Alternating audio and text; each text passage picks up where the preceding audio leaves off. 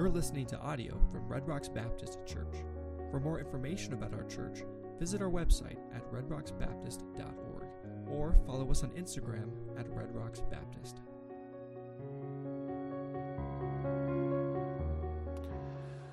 How would you answer this question? What is the most important thing about a church? What is the most important thing about a church? Well, I put together a top 10 list of possible answers, and here they are. Is the most important thing about a church the style of music and the worship? It has to be alive or passionate, or the, the worship word debate, traditional or contemporary. Does it fit my preferences, or is it something that, that I like? The style of worship. Children's ministry, that's the most important thing about a church. Is it safe? Obviously, we're all about safety, but is it fun? Is it exciting? Is it is it a cool children's ministry? And if, you're, if you don't have children at home, this is real. It's a real temptation. Uh, what about serving opportunities? Is that the most important thing in a church? Is uh, having options about getting involved and ways to plug in? Is that the most important thing about a church? Here's one that, that's really deep the coffee at the church. Uh, does it have the best coffee layout? Does it have coffee to begin with? At least we're there now. We do have coffee now. But is that the most important thing about a church? Number five, what about the preaching? The quality of the pastor's preaching, the excitement, the way it makes me feel when I leave, the faithfulness to Scripture. Number six, community and fellowship. Will I make friends? Are there people relatively my age? Can I, can I get together with other people? Is there a sense of belonging in the church? Is the most important thing about a church its facility, its location, its size, its upkeep, its, its lights, its, its decor. I, I don't know. Clearly, you can tell that one's not as big of a priority for me. Number eight, uh, community outreach. Is that the most important thing about a church? How we're reaching our community, how we're doing different things to bring people in. What about service times? Does the church have a convenient time that fits with my schedule and that is uh, accessible to me? Number 10, what about doctrine? What the church believes or a specific denomination? Are any of these things the most important thing about a church? Now, all these things that I just mentioned, this list of top 10, I've heard people talk about. Okay, the coffee one, jokes aside. But the other ones, people, people look at those things and it matters to them about service times and it matters to them about the cool children's ministry or it matters to them about ways to get involved. And, and some of these things that I mentioned are extremely important, like doctrine and preaching. Some are less important, certainly like the quality of coffee or convenient service times. But none of these things are most important. What is most important? The most important thing a church must be is Christ centered. Because when a church is Christ centered, everything else that the scriptures command us to do and to be falls into place. And this is not a new emphasis. This is not like I'm speaking new truth to you this morning. This was the Apostle Paul's aim as well. Paul's ministry revolved around Christ. In Colossians 1 24 through 29, our text today, Paul explained his ministry. He's, he's telling this church that he's never met what his ministry is all about. And he tells them that the heart of his ministry is not a method or a, a program, but a person. The heart of his ministry was Jesus. And what's really interesting to me as I study this text is he proves this not in just what he says, but in how he said it. He structured these verses in such a way that Jesus is the center of the paragraph. He began in verse 24 by talking about his suffering. And then he shifted to the commission that he received to fulfill the word of God. And then he talks about the mystery. And at the center of the paragraph is the declaration that the mystery is Christ in you, the hope of glory. And then he's proclaiming this mystery in verse 28 and carrying out the commission. And then in verse 29, telling the people about his toil and struggle for them. And this structure is, is actually embedded in many places in Scripture. It's called a chiasm from the Greek word meaning X. So the structure unfolds toward a center point I guess it would be this way for you. I'm doing it backwards. It unfolds toward a center point, and then the, the second half of the paragraph reflects the same ideas in reverse order, as you can see. And this was a way to draw attention to the most important thing. And so, what Paul is doing is he's arranging this paragraph to show that his ministry is Christ centered. And this has to be our heart as well. If we could describe our church with only one phrase, I can't think of a better one than to say Christ centered. Well, what about glorifying to God? Well, Christ is the visible representation of the glory of God. So when we exalt Christ, we exalt his glory. What about a Bible preaching church? Well, Christ, as we will see, is the, the subject of all of our preaching.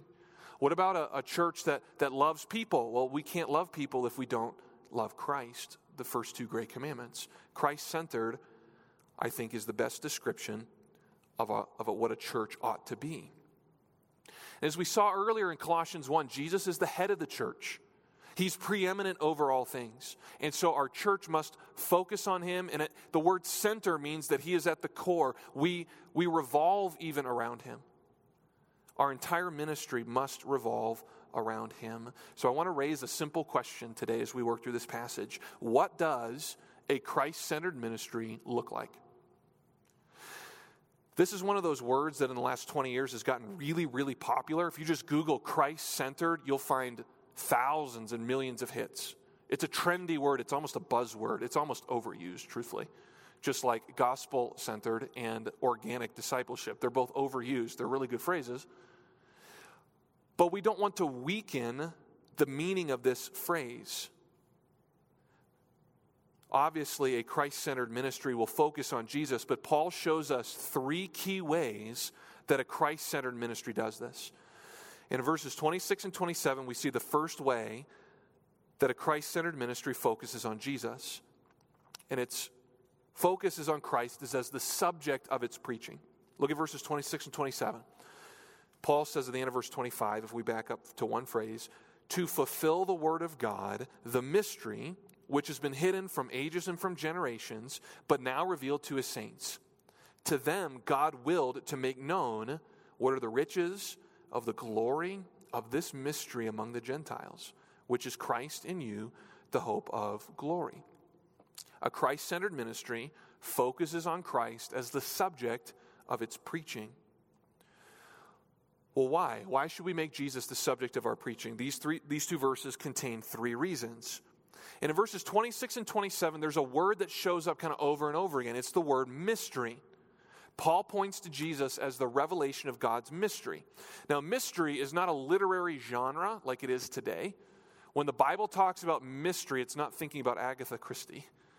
A mystery, a biblical mystery, was a truth about God and about his plan of salvation that was previously hidden in the Old Testament, but now is revealed in the New Testament. What was previously hidden is now made known. And in the last phrase of verse 25, Paul states that the purpose of his ministry is to fulfill the word of God to make this mystery fully known. Well, the question that arises is then, what is this mystery? And if you know the answer, don't, don't spill the beans. What is the mystery? Paul inductively leads us to the right answer with four phrases. What is this mystery? Well, the mystery was hidden in the past. It's been hidden from ages and from generations. It was concealed from Old Testament believers. Across the ages, throughout the generations, this grand truth was hidden. But now the mystery is revealed to the saints. So the saints are holy ones, they're the ones who believe in Jesus. That's you and I. We have received this mystery. Believers in Jesus know what was previously unknown and unknowable. The mystery is also full of glory and is a wealth of riches. Look at the description of this. To make known what are the riches of the glory of this mystery. Paul sometimes, like he does here, heaps up words upon words to, to kind of overwhelm us a little bit. And that's what he's doing. The mystery, whatever it is, is full of glory. The mystery is a wealth of riches. And this, this builds anticipation about this mystery. If it's this glorious, we want to know about it. And this mystery is given to all people. It's located among the Gentiles. So, whatever it is, it's not restricted to the people of Israel, it's for all people. And after all this buildup, Paul finally tells us what the mystery is, which is Christ in you, the hope of glory. The Lord Jesus is the revelation of God's mystery, which means that he is the central figure of the Bible, the hero of the plan of salvation.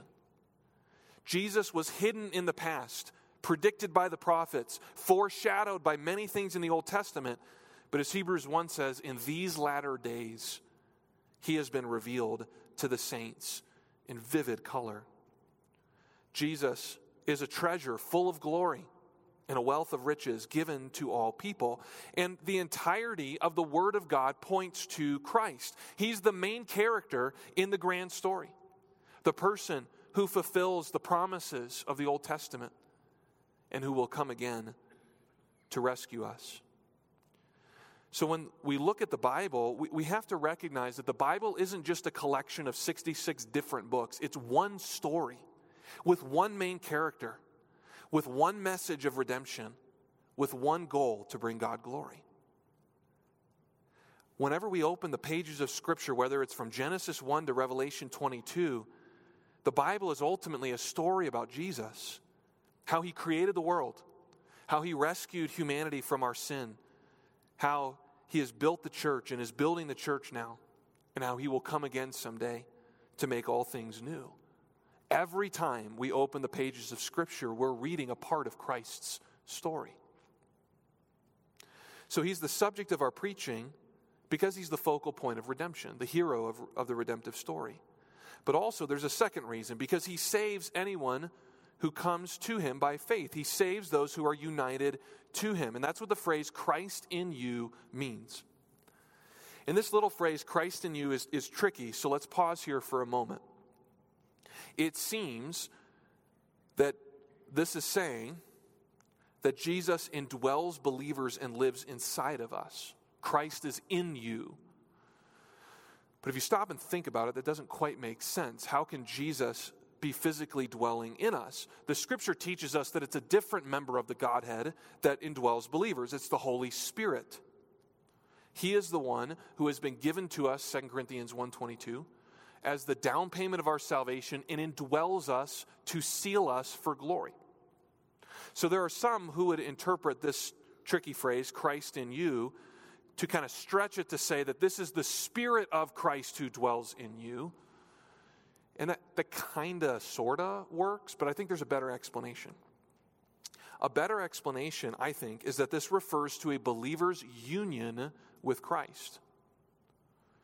At salvation, a believer and Jesus are united together. This is the predominant image of what salvation is in the entire Bible, in the entire New Testament. All the things that Jesus has earned by virtue of his perfect obedience and sacrificial death are now ours by virtue of our union with Christ. Marriage pictures this. Just like a wife takes the name of her husband and the property of each spouse becomes one another's, so also our union with Christ means that we receive his name. We're called Christians, aren't we?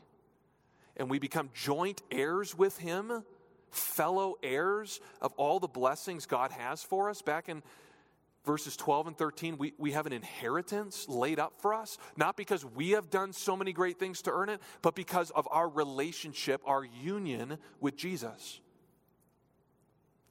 The New Testament uses the phrases in Christ or in Jesus or in Him over 100 times.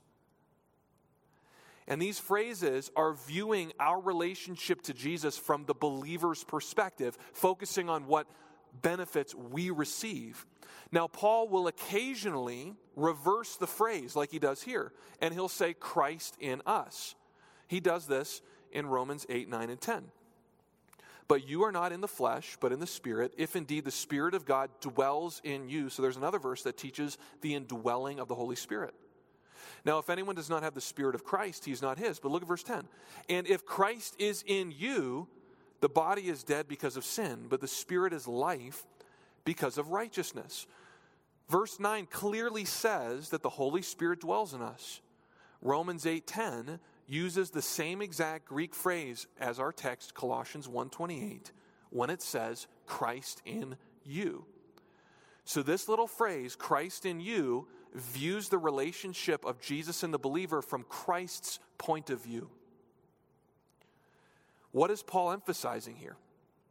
He is emphasizing how Jesus has been given to the Gentiles, how Jesus is a light not just for the people of Israel, but as salvation to all people.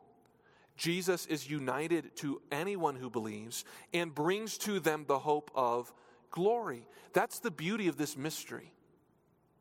Is that when we come to faith in Christ, been brought near. We don't have to be ethnic Israelites to receive salvation in Jesus. And when Christ is united to a believer, the believer receives all the benefits. And the benefit that Paul says here is that we receive the hope of glory. This is the third reason we make Jesus the subject of our teaching and preaching, because he's our hope.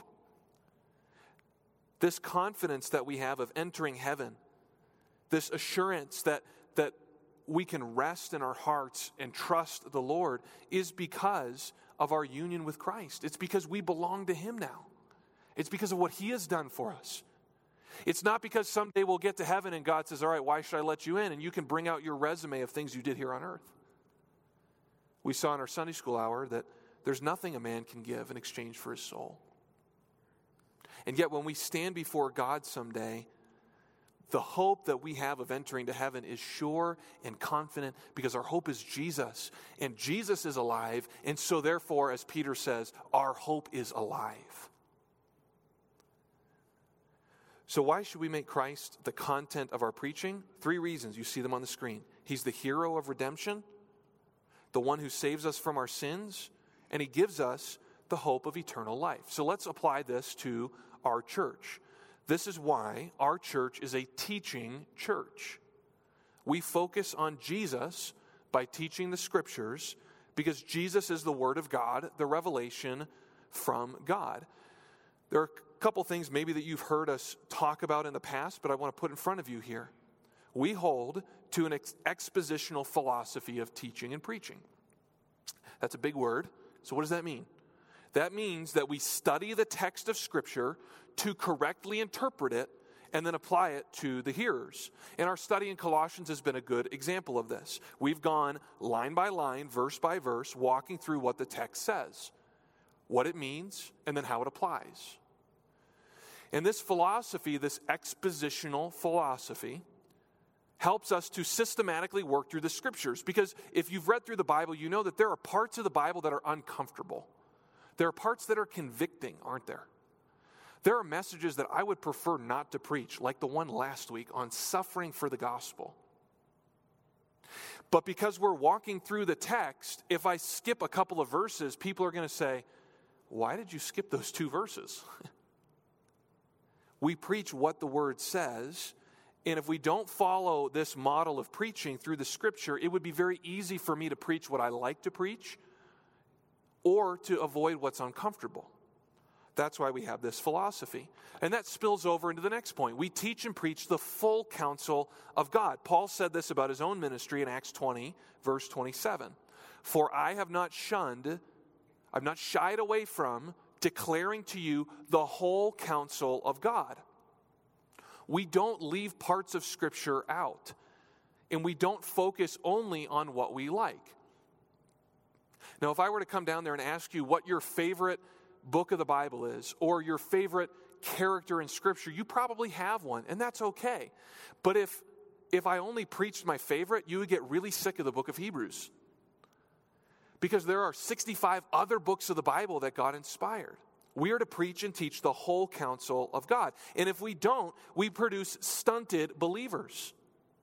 A basketball player who only shoots will struggle to dribble or pass or defend or have the endurance to run up and down the floor. So, so a, a well rounded basketball player practices those things. And yes, I recognize when you get to the professional level, you have specialties and nuances, but most of the time, every professional basketball player knows how to dribble, at least. Believers have to be well rounded in their faith, and that only comes by teaching the full counsel of God. That's why we've started to read through different books of the Bible in our, in our services. We read through First John, we're reading through Ruth. Why? Because we just picked a random book. You know, we put names on the blackboard and kind of you know covered our eyes and, and one of us pointed to it. No, we're trying to read the whole counsel of God, to give ourselves to the public reading of Scripture. And over time, we will expose our hearts to all parts of Scripture. The Sunday school hour is a big part of this as well. Because, as you can see by the pace of our preaching, my preaching in the morning service, we're working through this book. We'll probably get to another book sometime in August or so. But if this was the only thing that we were doing, we would have we have a gap in our knowledge. And so the Sunday school hour helps to round that out. At 9:30 every week, we gather to study the Bible together in classes. And we're working through Mark's gospel right now. And this is an area that I would love for more people to, to attend, more people to be involved in. In fact, only two thirds of our church come to Sunday school. That's 33% that don't come. And that, I'm sure there are various reasons for that. But I would love for more people to come and, and to study the Word of God and to be taught the Word of God so that you will grow, so you will develop in your faith.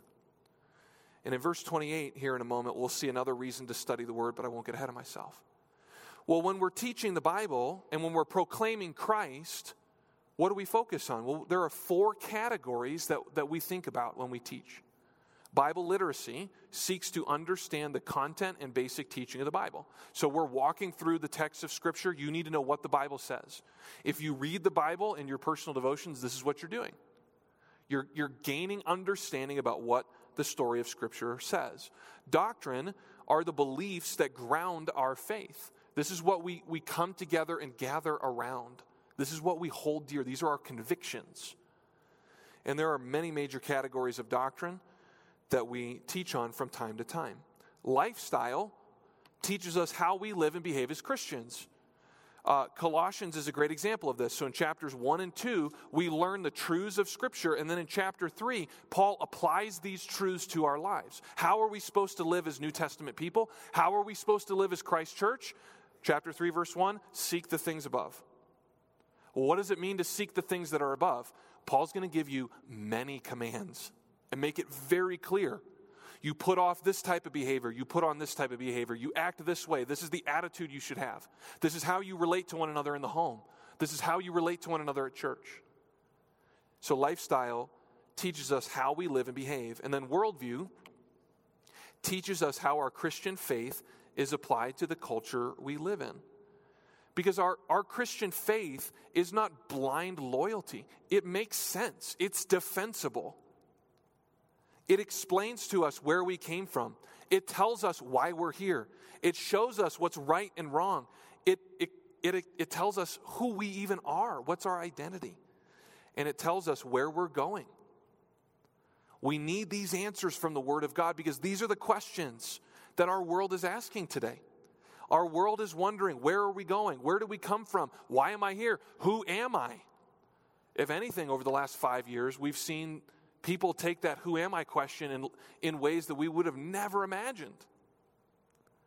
Well, what's our role? Our role is to teach what the Word of God says. Our role is to teach that the purpose of your life is to bring God glory, that, that you are made in the image of God and you exist for Him. That's why we teach and preach the Word of God. And then ultimately, we submit to the Word of God. It is our final authority. We build our church on the Scriptures in what it says we will do. It's just as simple as that. Now, amid all these benefits, all these reasons why we teach the Bible, th- there's actually a danger here to be avoided that I want to put in front of you.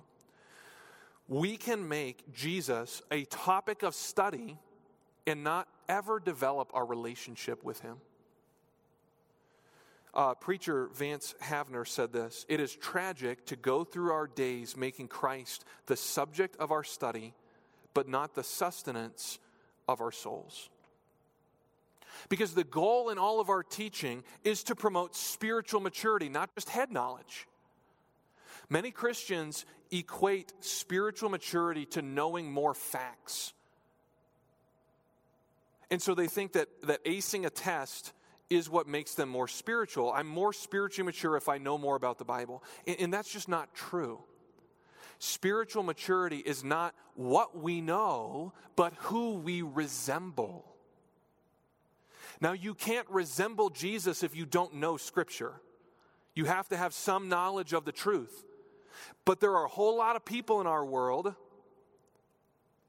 and I've read books by them, that know a lot about Scripture more than most of us, and they have no relationship whatsoever to Jesus. Maturity, spiritual maturity, is not acing a test, it's knowing a person. So, a Christ centered ministry doesn't stop with just saying that Jesus is the subject of our preaching. It's not an academic topic of study, it's the very life and substance of our church's growth. How we grow as a church is by growing up into our head. Ephesians chapter 4, 11 through 16. That's what verse 28 teaches us. Him we preach, warning every man and teaching every man in all wisdom that we may present every man perfect in Christ. Now, you notice that the first three words of this verse are Him we preach. So, why do I have this classified under point number two and not point number one? It's because this little phrase is the pivot in this entire paragraph.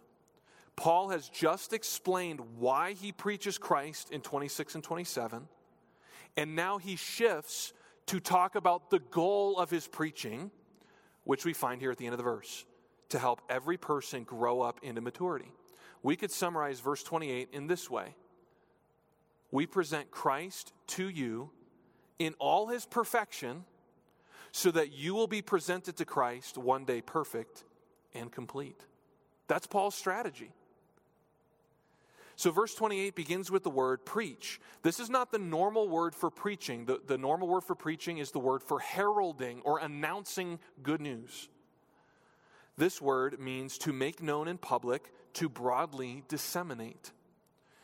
And the word proclaim, I think, best captures this concept because Paul is not limiting our discussion of Jesus to just the Sunday morning pulpit. Our proclamation of Jesus is far broader than that. Well, how do we proclaim Christ? The rest of this verse gives us, raises and answers two questions. The first half answers how we proclaim Christ. The second half of the verse answers why we proclaim Christ. So let's start with how. How do we proclaim Christ? We do this by warning and teaching with all wisdom. A Christ centered ministry will warn and teach. These terms point to the negative and the positive side of instruction. To warn is to counsel or to admonish against wrong actions or choices. To teach is to provide instruction in the truth. There are a lot of churches that never warn people. And you can walk in and they're, they're faithful to Scripture, usually, mostly, and you walk out feeling pretty good about yourself. And if you go to these churches week after week, year after year, you start to realize that you can't progress past a certain depth. Why? Because the Christian life is not just saying yes to the right things, but also saying no to the wrong ones.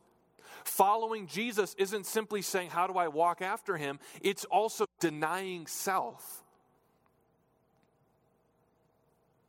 Spiritual maturity means that we know what does and does not please Christ. So we warn and we teach. And this warning and teaching is done in all wisdom.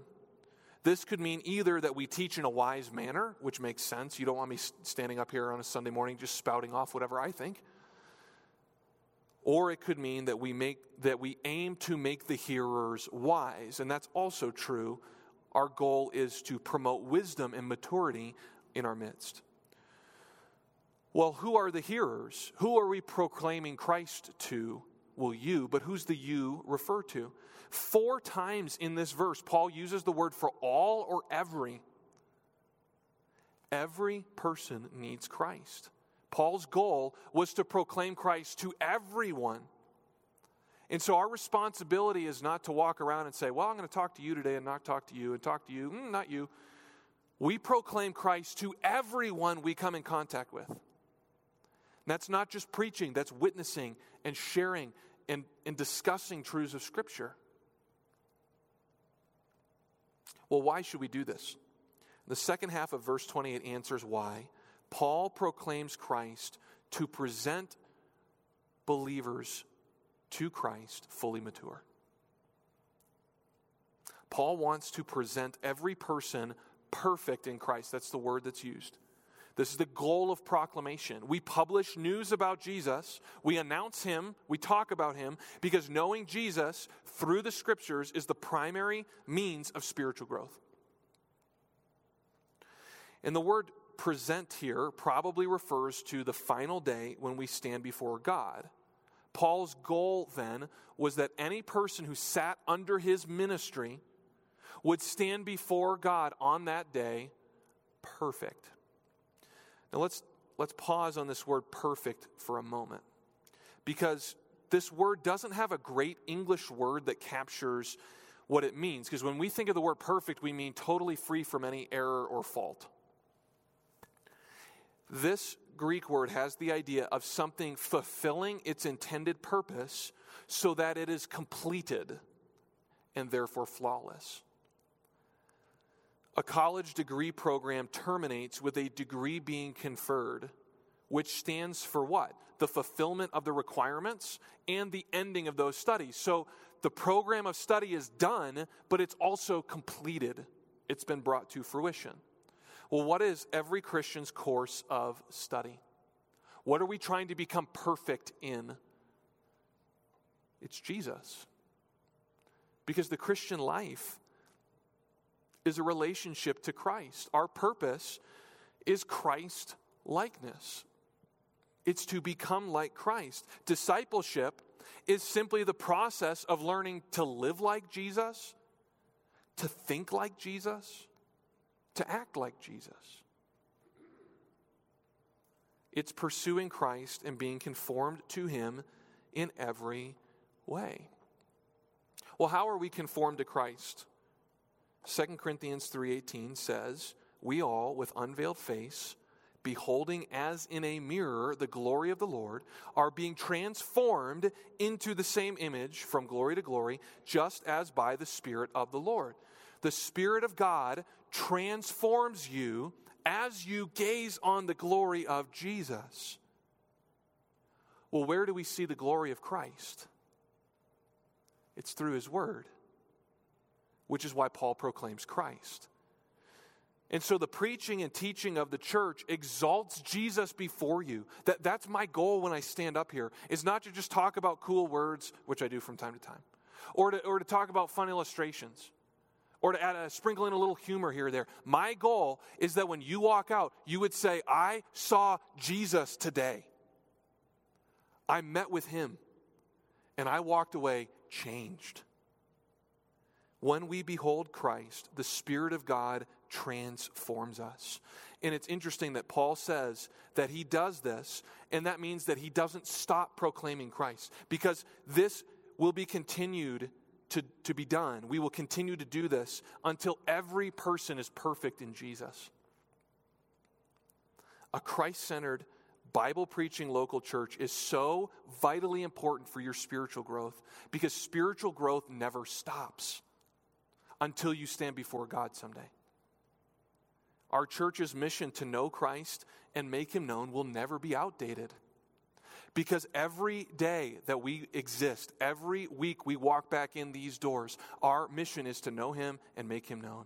To see Him in all His glory, to become conformed to Him, and then to proclaim Him to as many other people as we possibly can. Now, every church has to clearly answer this question How do believers grow spiritually? How does a person become spiritually mature? And this text is very clear. Knowing Christ and being conformed to him brings about spiritual maturity. That's why in addition to becoming to being a teaching church, we are a discipleship oriented church. I'm using big words, let me explain. We gather to worship and deepen our relationship to Jesus primarily. There are other reasons we come together, but that is our focus. We place a strong emphasis on growing because growing to be like Jesus is our goal. So there's a question then that comes from that. If growth takes place as we study Christ, then how frequently are you putting yourself under the teaching and preaching of the Word of God? A few minutes ago, I mentioned the Sunday school hour. We teach the Bible there because it facilitates spiritual growth. We engage with the text of Scripture, we see our God, we grow closer to Him. And I recognize that many people can't make it to Sunday school because of health uh, or, or, or, disability or age or just the situation. Uh, but there are a whole lot of excuses to not show up a little bit earlier. I'm going to pick on one, okay? And I've heard, I've had people say this to me. So if this was you, I don't remember who you are, and I don't want to know who you are. Uh, it was probably someone from another church. But I've had people say, well, I can't make it to Sunday school because we have a, a tradition of going out to Sunday morning breakfast. Don't get me wrong, I love breakfast. I went out to breakfast twice this week. It's delicious, all right? But let's, let's put a little perspective on that, shall we? Is eating a great pancake and drinking a great cup of coffee on the same level as knowing the God of the universe and becoming conformed to Him? An exercise that I like to do when I'm wrestling with the spiritual decision is ask this question How will I defend my decision to Jesus when I stand before Him someday? How, how am I going to explain to Him my choices? And that perspective really helps clarify things for me. And, and is it a sin to, to not come to Sunday school? No, okay? It's not what I'm saying. But what I am saying is that if you want to grow deeply in your walk with the Lord, you've got to, you've got to engage with Scripture. You've got to study it deeply. And the local church is a huge part of that. The goal of our Sunday school time is to teach Bible literacy, doctrine, worldview, and Christian lifestyle so that you're more conformed to Jesus. And if you're not doing that, you're not engaged in a class, I invite you to come. We're not scary. We haven't bitten anybody this year.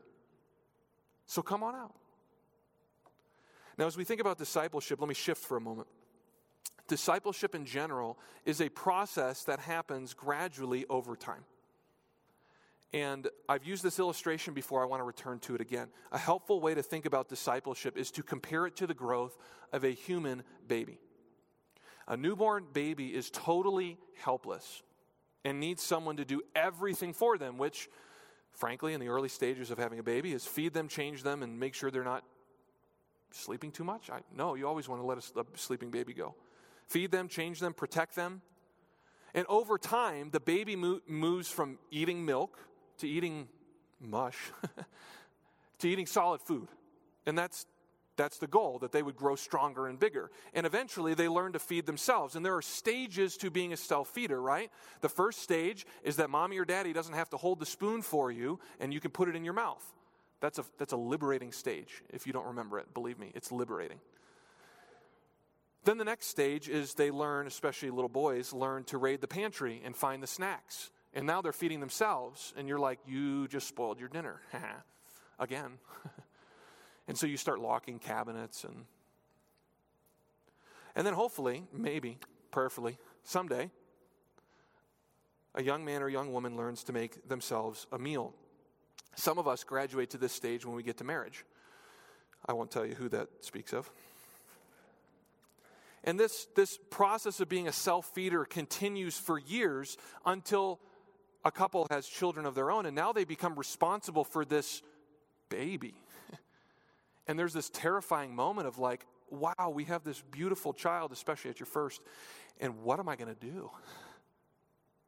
You'll make it, just breathe. Okay? We are responsible then to feed and care for the infant. And discipleship, I think, plays out in much the same way. It's the process of growing from spiritual infants to self feeders to feeding others and caring for others. A new believer is like a spiritual infant. They need the local church to feed them and protect them through warning and teaching them in all wisdom. Over time, they, as they drink the milk of the word on their own, they, they start to learn the spiritual basics. They give them a foundation to build their lives on. They start growing up into maturity. And, and hopefully soon they become a self feeder. And like the analogy, there are stages here. The first step in being a self feeder spiritually is learning to take truth and apply it to your own life. And you're not reliant on someone else to say, this is how you live. You can read the truth and say, oh, this affects this part of me. Then there's a, there's a, a movement forward where you learn to digest the Word of God on your own, to grapple with some of the more difficult passages and doctrines. And hopefully, the goal is that every believer here would learn to study the Bible for themselves and to chew on the meat of Scripture. And eventually, my prayer is that that many people would eventually take part in encouraging someone else's growth. And that can happen in a, in a ton of different ways. You can meet one on one with a younger believer to teach them the basics. You can teach children the Bible. You can study the Bible with another believer. You can teach a small group. There are so many ways that you can then facilitate growth in someone else. And I think that's the normal progression of spiritual growth. So let's look in the mirror for a moment. Where are you in this process? Uh, this week, I talked to a couple who are new believers. They're spiritual infants. It's awesome. That's why we're here. Just like a healthy family produces children, a healthy church has spiritual infants in it. But I don't want them in five years to be spiritual babies still. And what saddens me is that there are many Christians who have been in the church for years, maybe even decades, who are still spiritual infants. They've never progressed to being self feeders. Have you developed the ability to read and apply the scriptures on your own? Or are you totally dependent on a Sunday school teacher or, or the morning service here to feed you the word? If you've been a self feeder for a while and you can chew on the meat of the word, in what ways are you contributing to the growth of other people? Part of the vision that I have for this church, for our church, is that we would be known in the community as the place you go to grow. Every church has a reputation. Have you figured that out yet? If you want to go to the trendy church, you go, I could fill in the blank. If you want to go to the really lively worship church, you go here. If you want to go to the, the community action church, you go here. I want our church to be known as if you want to grow, you go here. If you want to walk with God deeply, you come to our church because we engage with the text of Scripture. We have a culture of growth and love and discipleship and depth here. And that's only possible not, not just by preaching the word on a Sunday morning, but when all of us together are striving to grow up in the faith. I need you just as much as you need me. In fact, I probably need you more than you need me. Because there are a whole lot of people in our church that could stand up here and preach you the Word of God. We need one another to grow. And I can't stress enough the Holy Spirit's role in transforming us. There's a ton more that we could say about this, but remember, 2 Corinthians 3:18, it's the Spirit of God who transforms us into the image of Christ. And discipleship is just one key activity the local church does. I'm, Actually, this evening in the evening service, I'm going to teach on the other key pillars of the local church. And as you can tell, this is near to my heart. I, I could spend another day talking about this. I'm not exaggerating. But I know you want to get to lunch at some point here. So let's shift to number three. Finally, a Christ centered ministry focuses on Christ as the source of its power. Verse 29 To this end, I also labor, striving according to his working, which works in me mightily. Notice all the words that have spiritual sweat dripping off them here labor, striving. Also, speaking of sweat, I'm really warm up here, and I'm seeing like dozens of you fanning yourself. It's a little warm, I guess. Labor, striving, working, work. What's Paul saying? Paul is saying that a Christ centered ministry focuses on Christ as the source of its power. He works hard. He exerts himself, he engages in hard labor. The word strive there comes from the Greek word agon, from which we get the, the English word agony. It means to engage in a contest or to fight, to strive to do something with great intensity or effort. And it's interesting, Paul was accused of many things in Scripture, but to my knowledge, he was never accused of being lazy. He worked hard to proclaim Christ and build believers up in the faith. So we work hard, yet we have to recognize that the power is not ours, the power is Christ's. The last phrase literally reads this way that Paul labored according to Christ's energy that energizes me in power. Christ's power energizes him. Jesus gave Paul the ability to labor. He empowers us to labor as well. And where does this power come from? This power comes from the Holy Spirit. Once again, the Spirit has a massively important role in, our, in the life of our church. A Christ centered church will be filled with the Spirit of God. And what Paul is teaching here in verse 29 is the biblical synergy of sanctification. We labor with all our effort, which is admittedly very small. And Christ grants to us his matchless power. He works in us, not for us. Jesus isn't going to take over and do something for you. You have to work, but he gives you the ability to do it. And this proper understanding of our role and God's role prevents us from laziness and passivity on one hand and from self reliance and pride on the other. Because we have to admit and recognize that we can work as hard as we want, but Psalm 127 1 is true. Unless the Lord builds the house, they labor in vain who build it. Unless the Lord guards the city, the watchman stays awake in vain. We work hard, we reach people we seek to grow, but it's all of Christ. This is what a Christ centered ministry looks like. Jesus is the subject of its preaching, the substance of its spiritual growth, and the source of its power. And I think all of us probably would say we want our church to be Christ centered. And it, it's easy to say that because it's kind of like bigger than us. But, but the reality is that our church will not be Christ centered if the believers who are here are not Christ centered. And so the, the final application is very simple Is Christ the center of your life? Idolatry replaces Jesus at the center and revolves your life around something else. And there are many good things to pursue in life, many wonderful things to enjoy, but there's only one glorious thing. There's only one treasure, and his name is Jesus. Would you bow with me as we conclude in prayer?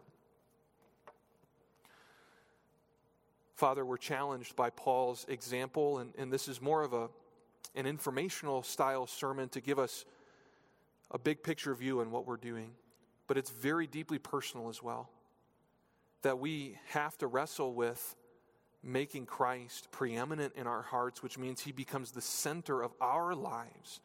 That we, in our daily walk, will, will have something that we serve, something that we worship. And if it's something other than Jesus, we have fallen into idolatry. So please forgive us. May we understand why we need to make Christ the center, and may we take any action steps that are needed to put him back in the place that he deserves. Bless now as we conclude our service. In Jesus' name, amen. Thanks for listening to audio from Red Rocks Baptist Church. If you enjoyed this content, please consider sharing it with others. Our mission at Red Rocks Baptist Church is to know Christ and to make him known. May God bless you as you follow him.